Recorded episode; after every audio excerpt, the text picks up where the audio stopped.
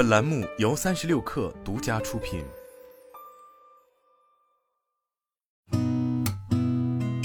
八点一刻，听互联网圈的新鲜事儿。今天是二零二三年十月二十七号，星期五，早上好，我是金盛。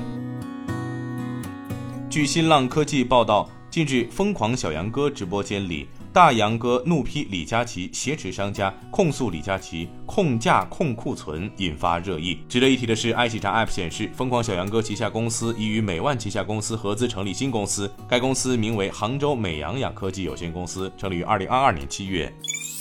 据中国新闻网报道，十月二十五号，轻松筹微博发布退款说明，表示四川成都被狗咬女童已转出 ICU，情况比较稳定。经与发起人沟通，轻松筹将对未使用的所有善款全额原路退回。据媒体此前报道，受伤女童家属发起个人求助后，陷入捐助金额与资金用途的争议。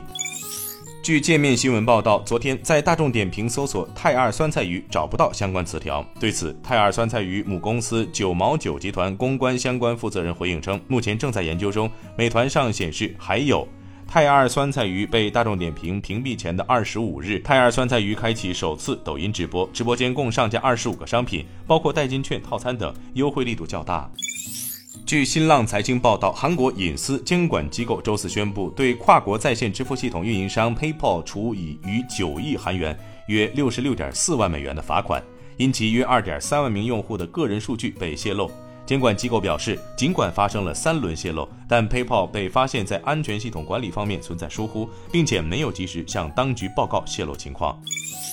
知情人士称，苹果公司内部员工们正在讨论赋予旗下 MR 混合现实头显 Vision Pro 一种更专业的用途，即作为诊断和治疗心理健康问题的一种工具。这些功能将利用 Vision Pro 的摄像头和传感器来测量一个人的面部表情，以此判断用户是否患有抑郁、焦虑、压力或创伤后应激障碍。Vision Pro 可以显示图像和声音，有助于改善佩戴者的情绪。今天咱们就先聊到这儿，我是金盛八点一刻，咱们下周见。